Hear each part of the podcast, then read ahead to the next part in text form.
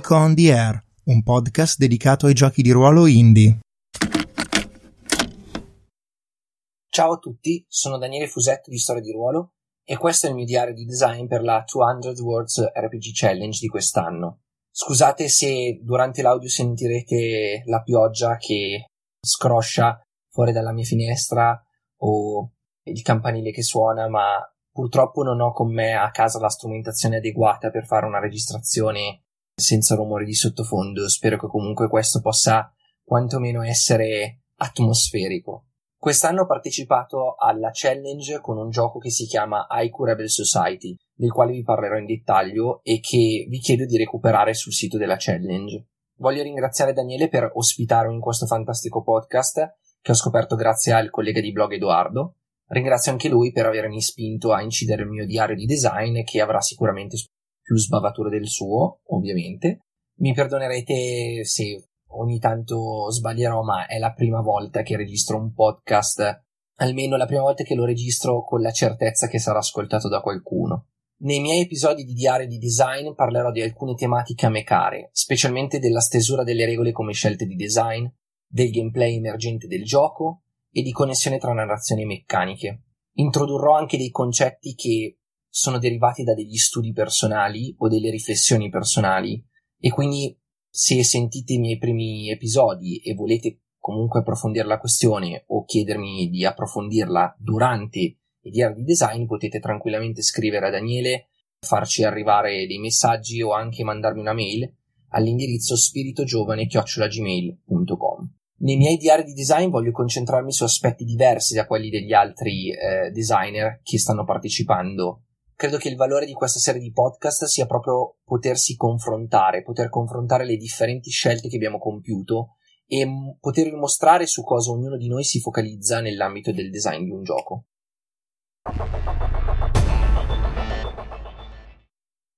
In questo primo episodio vi parlerò del setting, dell'impatto col gioco e delle meccaniche principali senza entrare in dettagli di design o di gameplay emergente. Se volete seguirmi con una maggiore semplicità, è arrivato il momento di aprire il eh, testo di Haiku Rebel Society che potete trovare sul sito della challenge. Siamo nel 1633, in Giappone, pieno periodo Edo. Una fittizia società che ho chiamato Haiku Rebel Society utilizza componimenti poetici per comunicare e organizzare una rivolta contro lo shogun isolazionista. Lo fanno perché atti di ribellione sono puniti con la morte, e quindi l'unico modo per comunicare per loro è la poesia. I giocatori interpretano i ribelli membri dell'Haiku Rebel Society, ma uno di essi sarà lo Shogun. Ho immaginato fin da subito un gioco che ricreasse un'atmosfera che ho ancora effettivamente in mente. I ribelli vivono la quotidianità, probabilmente celati eh, nella società con eh, lavori di facciata, e non possono parlare di ribellioni, perché il potere dello shogun è sempre in agguato attraverso spie o attraverso i soldati. Perciò quando si incontrano i ribelli parlano del più del meno, ma nel frattempo riflettono e creano nella testa dei versi e delle poesie che poi una volta stese su carta saranno un modo per far avanzare le ribellioni, far comunicare per esempio i movimenti di determinate truppe alleate oppure chiedere a delle spie o degli assassini di uccidere questo o quel daimyo per ottenere potere e via discorrendo. L'obiettivo finale è quello di assestare un brutto colpo allo shogunato, probabilmente anche impedire che l'isolazionismo eh, continui.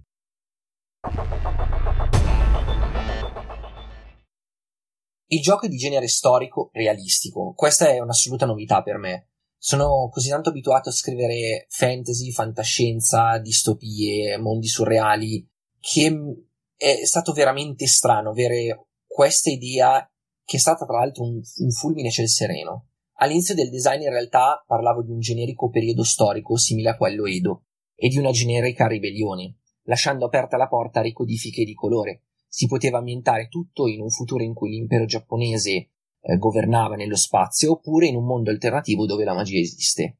Tuttavia, oltre ad essere difficile costruire un gioco di questo tipo in 200 parole, ho virato verso la verosimiglianza storica quando ho scoperto che vere rivolte si erano consumate nel periodo Edo, come quella di Shimabara. La rivolta di Shimabara avviene nel 1637, concludendosi in sangue l'anno successivo.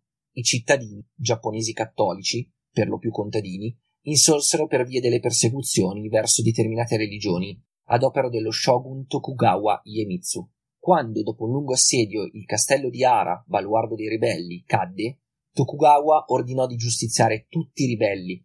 Tra i 27.000 e i 37.000, tra soldati civili, incluse donne e bambini, furono non solo uccisi, ma utilizzati come esempio. Dopo essere stati decapitati, i loro corpi furono sepolti tra le rovine del castello, che fu incendiato e quindi raso al suolo.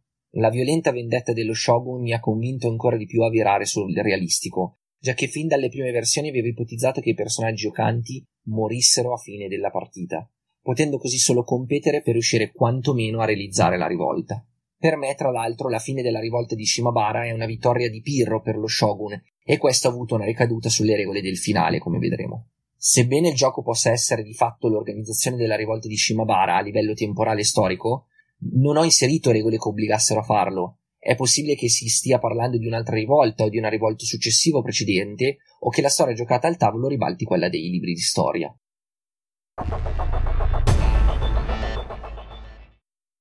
Per poter però strizzare l'occhio alla storia vera e propria, ho deciso di inserire una figura realmente esistente, quella dello shogun. Haiku Rebel Society è infatti un gioco abbastanza standard nella struttura del gruppo, fino a sei giocatori, di cui uno sarà proprio Tokugawa Iemitsu. Il ruolo dello shogun è simile a quello di un master tradizionale, ma è stato ispirato piuttosto al maestro di cerimonie di Apolis World oppure al ruolo di facilitatore di giochi di narrazione condivisa.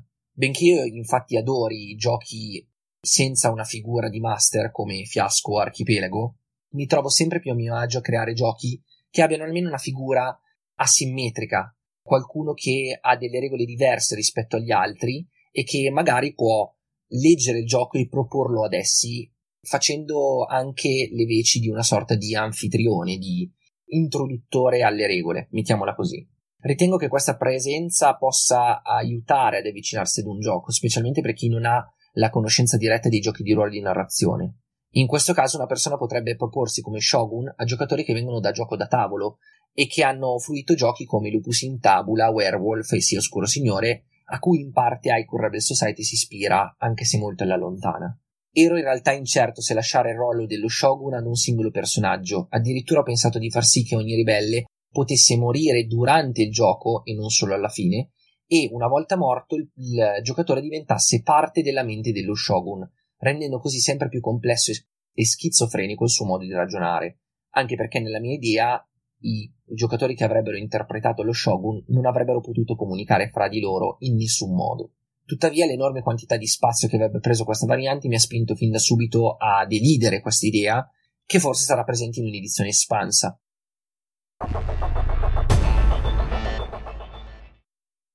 A proposito della quale esiste un formato Google Document del gioco all'interno del quale c'è già una versione estesa che però parla soltanto della storia e dell'ambientazione in maniera più dettagliata. Probabilmente in futuro, ne parlerò anche nei miei prossimi diari di design, potrei accarezzare l'idea di ampliare questo gioco. Il numero di varianti infatti che si possono fare è abbastanza elevato. Ad esempio si potrebbe variare il numero di giocatori massimo per avvicinare Haiku Rebel Society a giochi come i già citati Lubus in Tabula e Werewolf.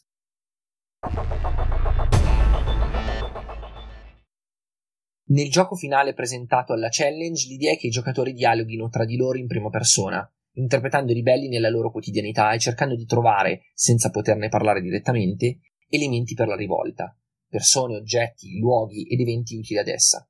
Trovare qualcosa di simile permette di avanzare la rivolta e concretizzarla. Al contempo, lo shogun ascolta e provoca i ribelli, introducendo elementi che mostrano l'isolazionismo e che li obbliga a dover pronunciare determinate parole o argomenti. Quando infatti i ribelli vengono colti in flagrante, lo shogun può avanzare il proprio progetto isolazionista. Adoro i giochi che uniscono la narrazione e le meccaniche in una maniera pesante e sottile. Per me la narrazione deve sempre avere delle ricadute sul gioco stesso meccanico. Per tale motivo, il modo con cui i ribelli e lo shogun avanzano i loro progetti è legato a doppio filo con quanto si narra. E questo genera per i ribelli un rischio da correre, perché da un lato devono evitare di parlare della ribellione e far avanzare l'isolazionismo in questo modo, ma dall'altro possono avanzare la rivolta solo descrivendo il ritrovamento di qualcosa di utile per essa, e prima o poi dovranno pur eh, sbagliare. Per tutti i giocatori, Shogun incluso, esistono due modi per far avanzare la rivolta o l'isolazionismo.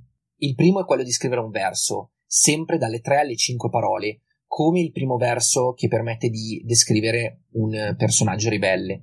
Tutti i personaggi, lo shogun incluso, hanno infatti un primo verso che rappresenta un po' l'idea iniziale del personaggio.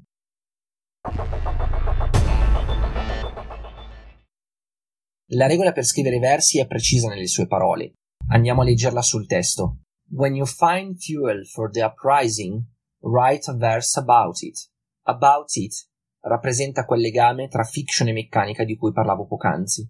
Non puoi parlare di ribellione, ma devi comunque accennare a qualcosa che puoi scrivere circa essa, circa il aver trovato qualcosa che è carburante della ribellione. È un gioco sottile di metafore e anche di poesie surreali. Non mi aspetto infatti che i giocatori siano precisi nella costruzione delle frasi. Anzi, sarebbe magnifico vedere quanto astratte e cubiste sono le loro creazioni.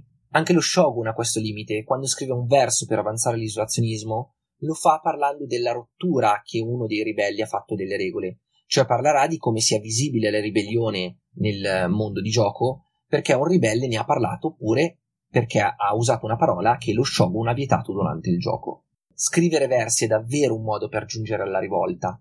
Il gioco infatti termine quando lo shogun raggiunge 200 parole tra tutti i suoi versi e ogni ribelle che ha raggiunto la stessa cifra potrà, prima di morire inevitabilmente, descrivere una parte di una rivolta avvenuta con successo. Scrivere è dunque anche un modo per avvicinarsi alla fine del gioco e alla vittoria. Ci tengo a precisare che forse l'inglese rende per un italiano un po' arduo capire che ogni ribelle ha i suoi versi e i suoi haiku. Infatti il potere dello shogun è limitato proprio dall'essere uno contro molti, benché il gioco abbia dei sistemi che porteranno lo shogun inevitabilmente alle 200 parole. Per questi motivi ci sono delle meccaniche che vedremo a breve che permettono di cancellare parole dello shogun o dei ribelli, generando così una guerra tra scrittura e tempo a disposizione che a mio parere è molto in linea con l'ambientazione e col concetto di ribelli che devono organizzare una rivolta senza farsi beccare. L'altro modo per influire sulla narrazione e portare avanti i propri piani è concludere un haiku.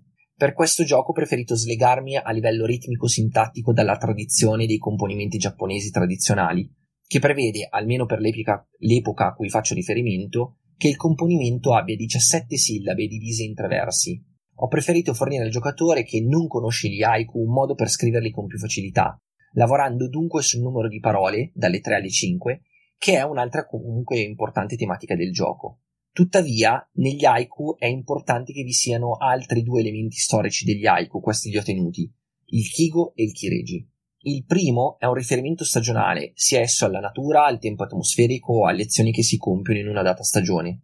Il secondo è invece un ossimoro, come ghiaccio bollente o luce notturna, o una cesura, da intendere però come un ribaltamento forte della poesia e non come una pausa. Un haiku è concluso quando si scrivono tre versi, e una volta finito l'haiku deve essere recitato ad alta voce. Non c'è assolutamente possibilità di scelta. In questo modo, se un ribelle ha dovuto scrivere direttamente della ribellione o usare parole proibite, attiverà la possibilità dello shogun di scrivere a sua volta dei versi. Questo è un elemento strategico del gameplay. Ci saranno occasioni in cui un ribelle sarà costretto a cedere al compromesso e inserire in un haiku qualcosa che gli darà del filo da torcere. Nella mia idea, leggere un haiku conclude una scena di gioco, è un modo cioè di fare framing, perché impone una variazione più pesante alla fiction. Chi legge l'haiku può infatti descrivere l'avanzamento della rivolta, e non solo l'aver trovato qualcosa di utile, o imporre un isolazionismo maggiore, e non solo farlo avanzare o metterlo in gioco.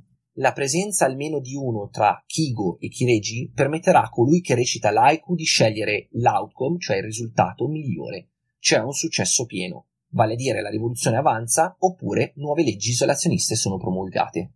Un'assenza di Kijo e Kireji, invece, permetterà solo la descrizione di un successo parziale. La rivoluzione avanza con vittime o problemi, oppure lo shogun riesce solo a imporre nuove tasse. Tengo a precisare che qua per outcome si intende la fine di una scena o la fine di un momento importante, comunque. Potrebbe anche essere la fine di un combattimento, per esempio.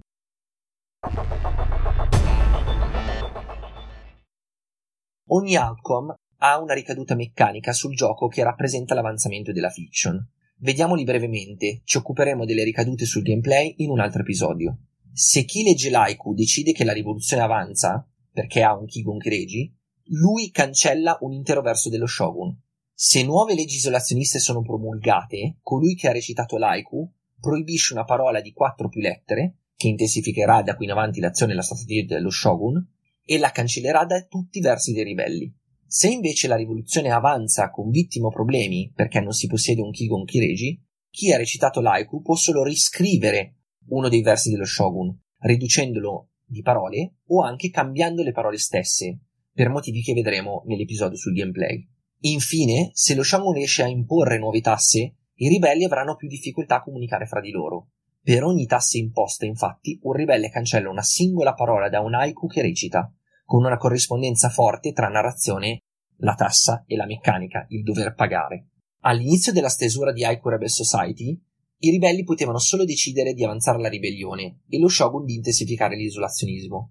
Ma nella versione finale la scelta sta in chi legge l'Haiku.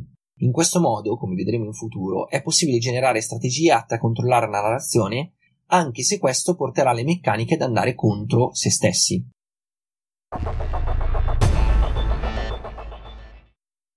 Qualche ultima parola sulla fine del gioco.